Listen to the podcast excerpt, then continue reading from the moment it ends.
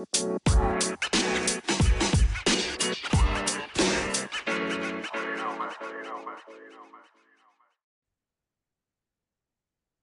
everybody, this is Joe Langworthy here again with another episode of Tailgate Talk, a six column sports podcast with my co host, Thomas Woelfel. Uh, this is episode 10, so we've hit double digits and we're still going. So I guess that means something good, right? Yeah, I mean, we got massive amounts of listeners these days, Right. and uh, you know, it's just a lot of fun. Right, exactly. so we might have hit double digit listeners on a couple of these. So, yeah, well, I've been paying my family to watch or to listen. so. right, right. I can't even pay my wife to listen. So, um, all right. So today was the uh, what a lot of people think is the unofficial start of football season. Um, it is Monday, July seventeenth, as we're recording this. Uh, we'll probably post this on Tuesday, so you won't hear it on Monday. But today it was Zeus shot at media day um, down in Nashville. Uh, it's not in Alabama anymore, or it's not always going to be in Alabama anymore, and it's at Nashville this year. And Mhm. Mizzou was down there with LSU and A and M, I believe, and uh, Coach Drinkwitz, uh, Javon Foster, Darius Robinson, and Kris Abrams-Draine went down there. And I think the best news out of media day is that nobody cares that Mizzou was there. yeah, that uh, there were certainly no big waves this year. At least there haven't been to this point, not that I've seen, and uh, Right. that's not been the case at recent media sessions. exactly. So uh, I don't think I I didn't listen to his his uh, press conference live or anything, but I haven't seen any misrepresented quotes from Coach Drink. So um, you know that's that's well, it good. was it was during my uh, time of you know time of work, uh, so I certainly wasn't listening. right. Wink, wink. Uh, but no, he, Let's, there let's be not- honest. Your boss doesn't listen to this podcast. there uh there there definitely didn't there were not any quotes that he was very straightforward with quotes and they were fairly short he talked um he came out of the gates he literally gave position by position roster breakdown to the point where there was only enough time for like three or four questions at the very end total veteran move he decided basically and he even said at the end i'm I was. He said he was upset that he had left enough time for questions because his goal was to stay off of Twitter, uh, or stay out of you know didn't want to be trending on Twitter, and so he his go. goal was to talk his entire session. I think they ended up asking like three or four questions at the end, so he didn't quite accomplish the goal, but uh, he he spoke for a very long time and didn't say much of anything.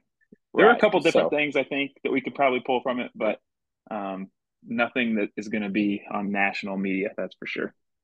Yeah. So, what was your biggest takeaway? What was your uh, what do you what do you want to talk about about what he said, or Oh, about what anybody said? Um, well, I've got I got kind of three things that I've got here. Okay. Um, one is probably smaller. It's not going to matter a whole lot, um, but it was just kind of interesting just because the the way kind of the coaching staff has changed over the years. Uh, it sounds like uh, Eric Link, the Mhm. special teams guy and tight end guy. I think you know we've kind of mentioned that he might be on the hot seat if the tight ends don't get things turned around. It sounds Yeah. like um, it sounds like Drinkwitz is going to take over uh, kick returns. Um, Mhm. with Chance with uh is it Chance Looper I think is the is the coach the dad or is that? Uh, the son is Coach Chance. Looper. Um, why can't Curtis Looper is Curtis the- Looper the yes okay so so him and Curtis Looper are going to kick returns uh I think someone else I forgot who it was is going to do kickoffs which basically means Link is going to have field goals punts and tight end so I think they're taking more off of his plate to allow him to focus probably more on the tight end room and if they don't get he doesn't get that figured out I would say um, at the end of the year he's probably gonna probably gonna be in trouble. Um, I thought that was just interesting. Uh, Mhm. then it's the the two bigger items. Um, one, and we can talk about these in either order, but one, um, I I really do think the quarterback competition is much more open than I anticipated.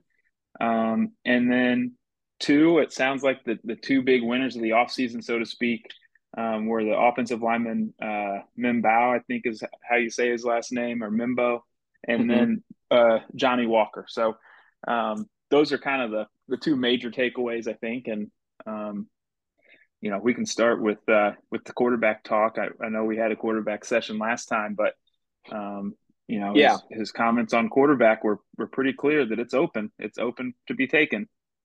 Yeah, and I think that his his comments were kind of predicted. Um, I think, you know, he said Brady Cook goes into the goes into camp number one, but he's going to have to hold everybody off, and I think that that is, you know, Brady Cook is setting the floor. That's where we're at. He is the floor because you know what you get with Brady Cook. Um, the worst, exactly what he was last year Get an average SEC quarterback. And so we're starting there. If Brady Cook has jumped up, he he you know hold, can hold on to the job if he if he's jumped up. But you know, Drink is saying Horn and, and Garcia both can can come in and, and dethrone him. Know what we have in Brady Cook, so we're gonna, you know, start off with him because at the worst, we're going to get SEC quarterback play, which I understand that strategy. And I think that that's smart. And I think that, um, you know, I, I don't mm-hmm. think I've hidden my, my, I don't have a bias towards Brady Cook necessarily, but I have a, I'm defensive of him because I think he gets, he gets unnecessary flack from, um, from Mizzou fans a lot of times, but you know, I hope Sam Horn comes in and takes the job away from Brady Cook because Sam Horn has earned it. Um, and you know, and and yeah. obviously the ceiling is higher with Sam Horn. Um, because you know he he is clearly the the better talent. You know, bigger arm, you know, faster. I don't know if he's a better runner really, but he's faster. He's can throw farther with more accuracy. Um, it's just going to come down to. I think it's yeah. really going to come down to what's between the ears. Like that's that's it. That's really what what it is. Yeah. Well, one one interesting thing that he had, I know he was one of the few questions that he ended up taking was about what he was looking for in a quarterback, and um, the answer to that kind of perked my ears up a little bit because um, he was kind of re- he was basically referring to um, uh, Cook without really mentioning without saying his name, but he said that basically the offense is going to require a quarterback that can throw outside of the numbers and mm-hmm. downfield, mm-hmm. and he's and then he even goes on to say he says last year the offense really struggled with that, and part of it might have been injury, part of it might have been um, protection, I think was the term he used. But that was something the offense wasn't able to do enough of last year, and the quarterback this year is going to have to be able to do that. So, you know, mm-hmm. and I think what he's basically saying there is one, probably uh, Cook didn't have enough time to allow those routes to open up. that um, is, that is and, true. And also, he probably didn't quite have the arm strength to get it there as quickly as Drink would have liked that's right. probably where the comment about injuries is, you know, come into play because obviously he had a shoulder injury. It's tough to tell how much that played into how much or how you know little zip he had on the ball, and if his, um, you know, if he gets added arm strength after his shoulder gets repaired, then maybe that's a throw he can make, and he's the guy. Yeah. Um, if his shoulder doesn't doesn't come back as strong as it was, and he struggles with that throw, then I think probably Sam Horn's going to be the quarterback. Um, so it, it was just kind of interesting because that's uh you know deep passes and outside of the numbers were I would say definitely not a huge part of the offense last year. It sounds like right. Uh, maybe Kirby Moore wants it to be, and that it sounds like that's going to be a big part of who wins the quarterback job. So I think it's open. Like you said, I, I can't imagine us not playing two quarterbacks in week one, but yeah. um, it, it sounds like it's a legitimate competition.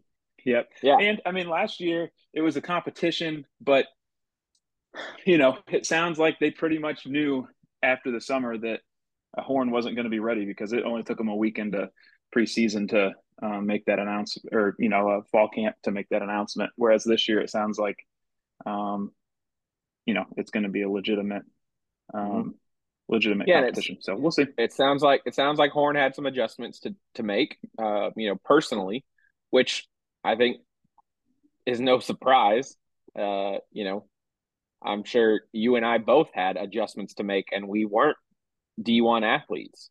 You were a you know D3 athlete, right? D2, um, come on. Oh, D2, sorry.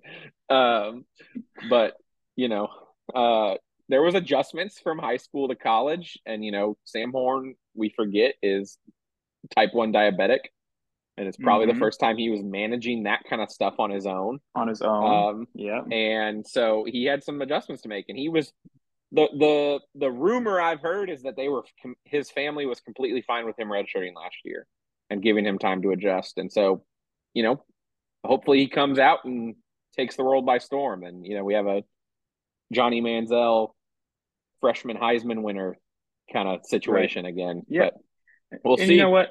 And, and you real quick too, um, Cook. I mean, and this is a positive for him.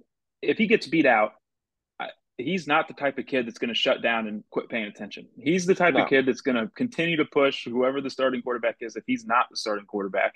And if right. there's an injury or things go awry, he will be ready to play. So that's, you know, that's a right. that's a um, you know, that's a compliment to his character and I think how he would handle it. So um, you know, that's not to say he won't end up being the starting quarterback, but I do think that if he gets beat out, he's the type of kid that um, can put it aside and show up every day and work his butt off and be ready for his opportunity. So right, uh, it's a very good a situation.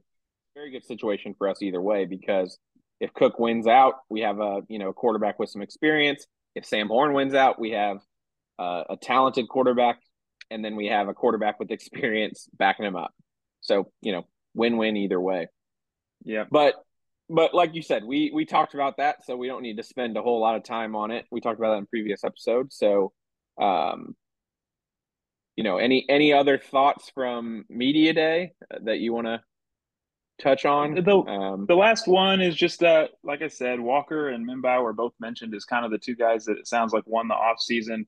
I think that's mm-hmm. important because you know offensive line is a place we struggled, and um, adding somebody to the line that's good is going to be very helpful. And then the other thing too is Ish McGuire had eight and a half sacks last year. So if Johnny Walker can, you know, step in and I think he had two, if he can step in and have eight or nine sacks, then you're going to have a defensive line that's not, you know, not only not going to take a step back, they'll take a step forward. And I think that's important. Yeah. Yeah. I think, uh, Membou is the guy that excited about on the offensive line. Um, I think he's the, he was I don't know. I don't know if clearly the most talented is the right way to say it because I think Javon Foster would have something to say about that. But you know, knowing that Membou was a freshman last year and Foster was more experienced, it was clear that those two guys were, you know, strengths of the offensive line. And so seeing him with another year of experience, I think he could be he could be something special. And then yeah, like you said, Johnny Walker, position of need on the defense. Um, and so, yeah, would love to see production out of him. Somebody on Power Mizzou was just a poster, so I have no idea if they're legit or not, but said he's up to the rumor is he's up to 265. So, you know, that's SEC defensive end size. Yeah. So, especially if he's maintained his speed. And he has the like one of the best names, you know, Johnny Walker. like that's I guess they can't have NIL deals for alcohol, but if they could, that's you know perfect. Um, so just really hoping hoping he has success, and hoping that it he has success on the edge, so that we you know I think another thing that was said today was Darius Robinson um, has been playing both edge and D tackle. Granted, we have a lot of depth on the the interior defensive line with you know Kristian Williams and Jayden Jernigan, but I'd really like to see Darius Robinson on the inside. Um, yeah.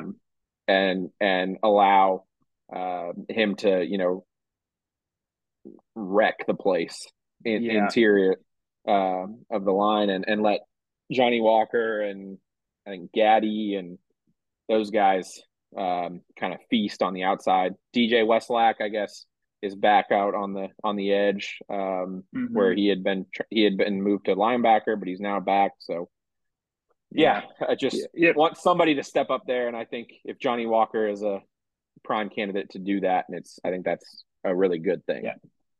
Absolutely, and we'll have a defensive line episode too. But I think Robinson, right. I wouldn't be surprised to have him see him in a, you know, he's going to probably be playing a position based on the down would be my guess. Yeah. So yeah. Um, but if if Johnny Walker can be the dude, on, you know, whether that's the left side or the right side, that you can plug and play and know he's going to be a threat to, you know, get a sack or two. Uh, that's a that's a huge help because it takes away a big question mark. Right. So, yeah, I think that kind of covers media day. Um, you know, we'll we'll probably get into that a little bit more again on our next episode, just because, um, you know, give us time to digest what was said a little bit more. I don't know if we can uh, glean any insights from anything else, but um, yeah, we'll we'll kind of move on. I think the other news that we wanted to talk about before we got into our position preview was uh, the addition of a former Tiger to the coaching staff. Uh, Evan Boehm was a former offensive lineman, uh, was hired, uh, I think, last week at some point or it was announced that he was hired last week uh, as the I think he's the assistant director of player personnel and recruiting. So going to be helping in the recruiting aspect. Uh, big, big time uh, p- part of uh, Mizzou's some of Mizzou's best offensive lines ever back in 2013, 2014. Um, I like to say that I helped recruit him because I was an offensive line student assistant the year he committed so probably the reason he came to Mizzou. Probably, probably. He he pretty much ignored me on his recruiting visits, which was fine. I didn't, but I, I did meet him and kind of get to know him a little bit um, that spring. Um, I can't remember if he might have actually been an early um, an early enrollee and actually been there that spring that I worked there. But um, you know, I'm not we're not friends or anything. I'm not saying that, but from what I remember about him, he's a really good good guy. Um, you know, I, I remember hearing a lot of stories about him taking care of his teammates throughout college and um, you know, really cared about people. So I think he's a really good addition. Um, you, you want good good people on your coaching staff. And I think uh, it's probably not a coincidence that the you know number one player in the nation is from Lee Summit, and we hired uh, one of the most successful football players from Lee Summit, to be on our staff. Um, you know, uh, Evan played in the NFL for a few years, so he, you know, he's not on the same side of the ball as as Nwaneri, but he knows what it takes to get to the league, and I think that those are stories he can share with that kid, and you know, hopefully help him stay home. Yeah, yeah. I mean, anytime you can get a a former, you know, student athlete, a former football player that had a success, you know, obviously with Mizzou and um, got had a cup of tea really with in the in the NFL. Um, someone that's excited to you know come back and help out. You know, obviously the school he went to, I think, is a positive. He's going to be able to connect quite a bit, I think, with the kids, probably more so than um, you know some of the guys on the coaching staff, even probably.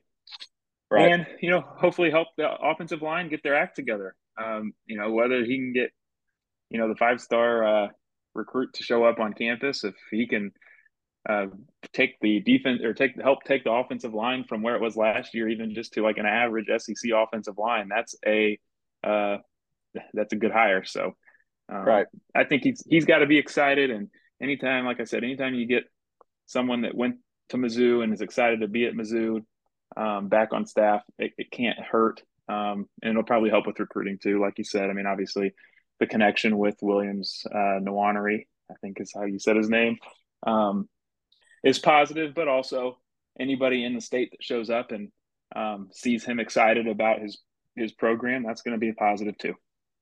Yeah, exactly. So I think it's really cool that Drink did that, and hopefully, you know, maybe in 20 years we're talking about Evan Boehm as a head coach, you know.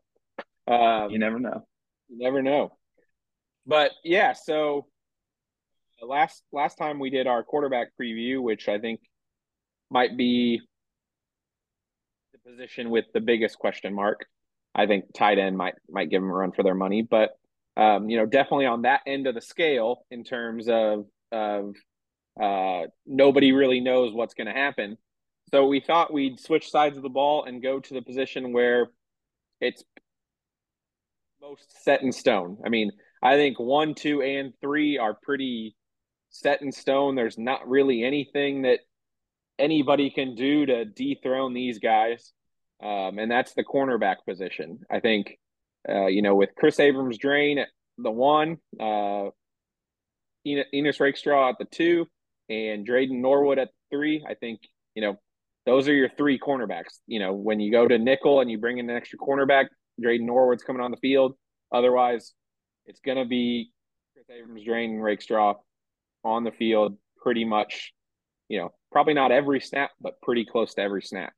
And I think that talent wise, maybe you maybe you disagree with this, but talent wise, it might be position on on the field for us because I think both uh, Abrams-Draine and Rakestraw, and maybe even Norwood could have got drafted last year, you know, or this year had they left. Um, so and and all three of them will play in the NFL, or at least get a shot at the NFL. I, it's not a sure sure enough thing, but um, I think Abrams-Draine might go first round. You know, he's he's that kind of talent. I think Rakestraw has the ability to be up there, and I think season Norwood could too. But what are what are your thoughts on what are your general thoughts on the cornerback position before we jump into looking at individuals a little more? Uh, yeah, I mean, it was definitely a position last year. Uh, obviously, the defense was a strength. The cornerback was um, very solid. Uh, I think probably last year we might have lacked a little bit of depth at the position. Um, but look, now you like you said, Kris Abrams, Draine, Ennis Rakestraw, Norwood. Those are three guys that are returning that all have a ton of talent. Um, I think uh, the other guy's name Clark um, out of from Miami. Uh, Clark, he actually Yep, he played a little bit towards the end of the year, got his feet wet. So you're going to have four guys with experience, uh, you know, ready to play. Clark was the one who he transferred like real late, right? He transferred like in the middle of fall camp. It took him a couple weeks, I think, to get him eligible. They didn't know if he was going to play or not. I I don't remember. I think he might have even played for like the last four weeks um, to like to keep a red shirt. Um, gotcha. But uh, if I remember correctly, I think he had like eight or ten tackles. So he got a little bit of playing time towards the end of the year. But um, yeah, so anyway, I think they've got four guys that'll be able to play at the SEC level, and that's not including recruits that we haven't seen yet that um, you know might be able to step in in a pinch too. Right. Yeah. So um, yeah, I think four guys is is good at the cornerback position um, especially when we play. We already play a safety heavy defense, so we don't actually go to the true traditional nickel with you know three corners on the field all that often because we already have three safeties on the field and the star um, kind of plays that corner safety linebacker hybrid. Um, but we'll talk about that with, when we preview the safeties. But you know, having four guys for two positions um, you know, we're at least starting to get to the point where we ideal. Um, you know, other than those four guys you named, we have two freshmen, I think. Um, Shamar McNeil and Nicholas Deloach. And I think both of them were three stars. The one thing I will note, um, you know, I don't know a ton about either one of them. I'm not going to pretend to be a corner expert. But the one thing I'll note about Shamar McNeil is that um, I did see today that Kris Abrams-Draine called him the future of Missouri football and said that he thinks McNeil is going to see the field this year. Um, so that's, you know, big praise from one of the most talented players on the on the team um, for a for a three star freshman. So there is something yeah. to be excited about there, and you know, hopefully yeah, and I think there was a report doesn't need to play, but right. And I think uh, on McNeil, I think there was a report uh, on Power Mizzou maybe that came out a few weeks ago that uh, coaching staff had mentioned him as a freshman that had really, uh, really kind of shown himself uh, early on, and I think he's. I mean, if you take a look at his um, tape, he's very long, which is obviously very much like Kris Abrams-Draine. Uh, mm-hmm. Like you said, hopefully he's not having to play at you know during important downs in 2023. Um, but if he's somebody that you can get in there and you know, like say you're beating Memphis by three touchdowns and he can start to get some experience, keep his yeah. red shirt, then I think that's something that uh, could go a long way to making sure he's prepared next year. Because I have a feeling we're gonna uh, probably after uh, this year we're gonna have a couple openings at the corner position if everything goes as planned. Right. Yeah, I think there's a there's a chance one, two, and three are open, but um, at least one and two. I have no definitely one I, and two. I think Abrams-Draine and, and Rakestraw both can come back if they want. I don't expect either one of them to come back. Um, yeah.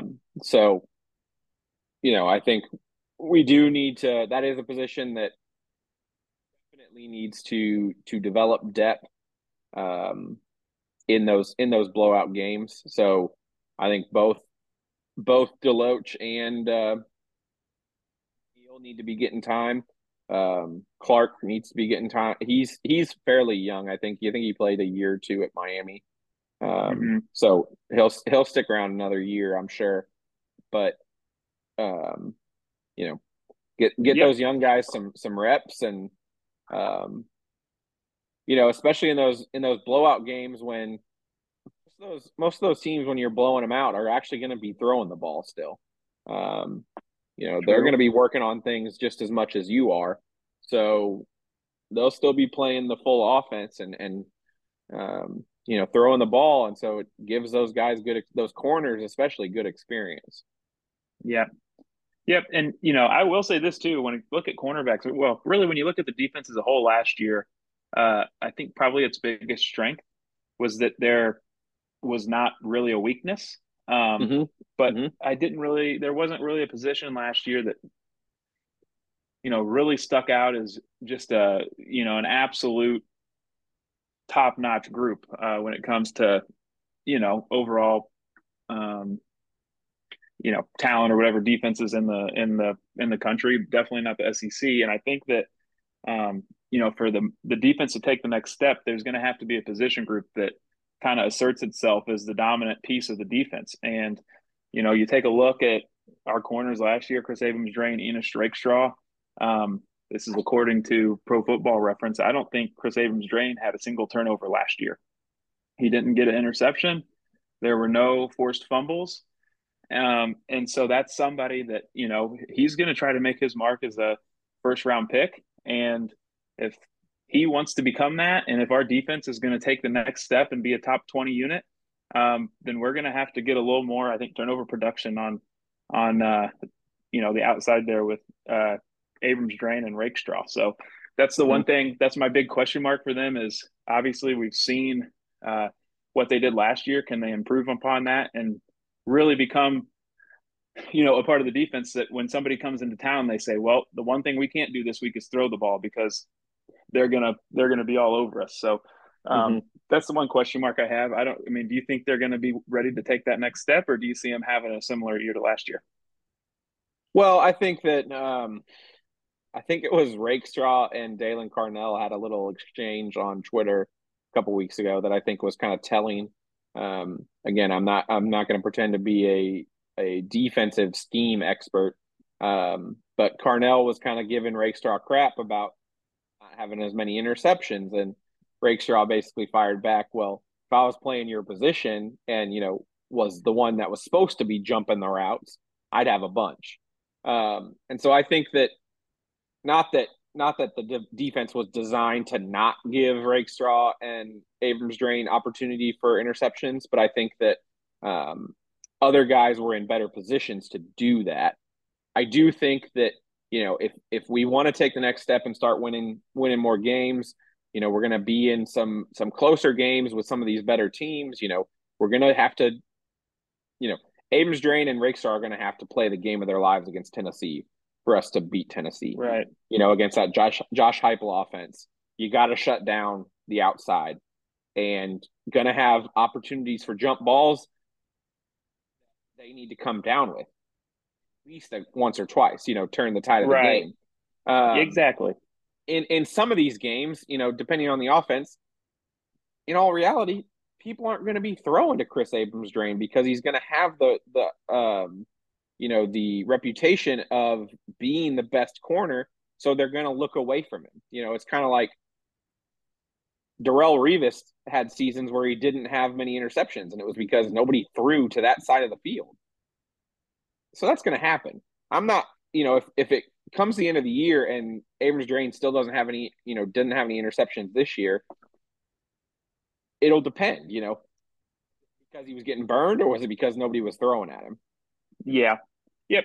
That's true. I just, you know, you take a look at last year, and I think, I mean, we obviously we lost to Kentucky 21 17 we had two leads late and they mm-hmm. scored they scored on us both of them were passing plays to wide yep. receivers that caught it and ran and yep.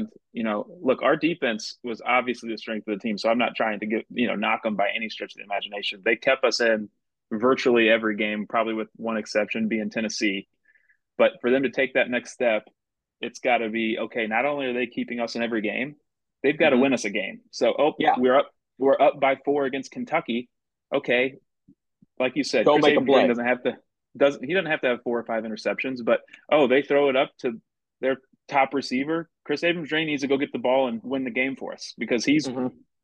clearly one of our best players. So that's just the you know that's the one thing that I look for is like you said, maybe it's not interception, maybe it's a forced fumble, maybe it's you know breaking up a pass at the right time, but for us to take the next step and for the defense to win us games, not just keep us in them, um, right. I think these are two guys that, and and you know, too, I wouldn't be bringing it up as a possibility if they didn't have the talent to make it happen. So, um, you know, I think they're two guys that are extremely talented that could be top, you know, one or the, you know, definitely day one or day two picks in the NFL.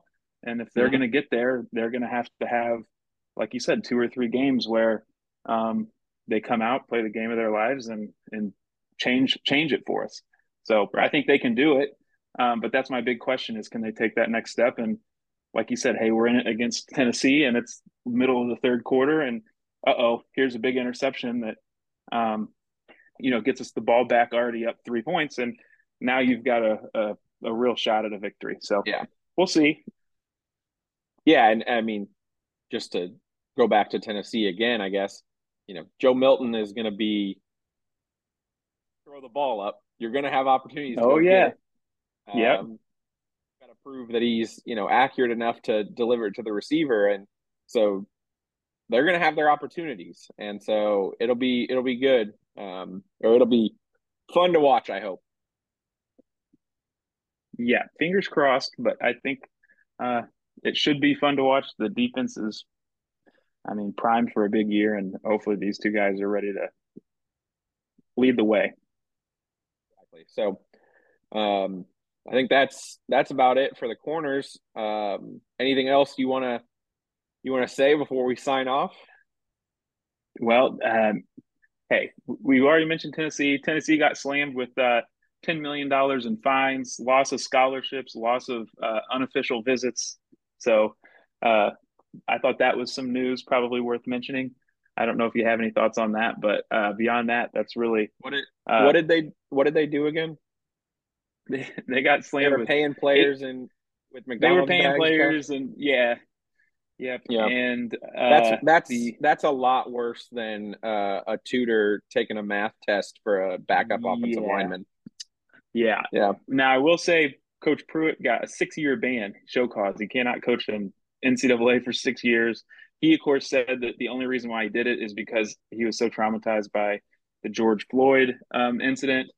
Uh, I don't know how those two are connected, but that's not to get that's, we, we, we, we won't get political, but I just have no idea how, how, how that's connected to giving his players money in McDonald's bags.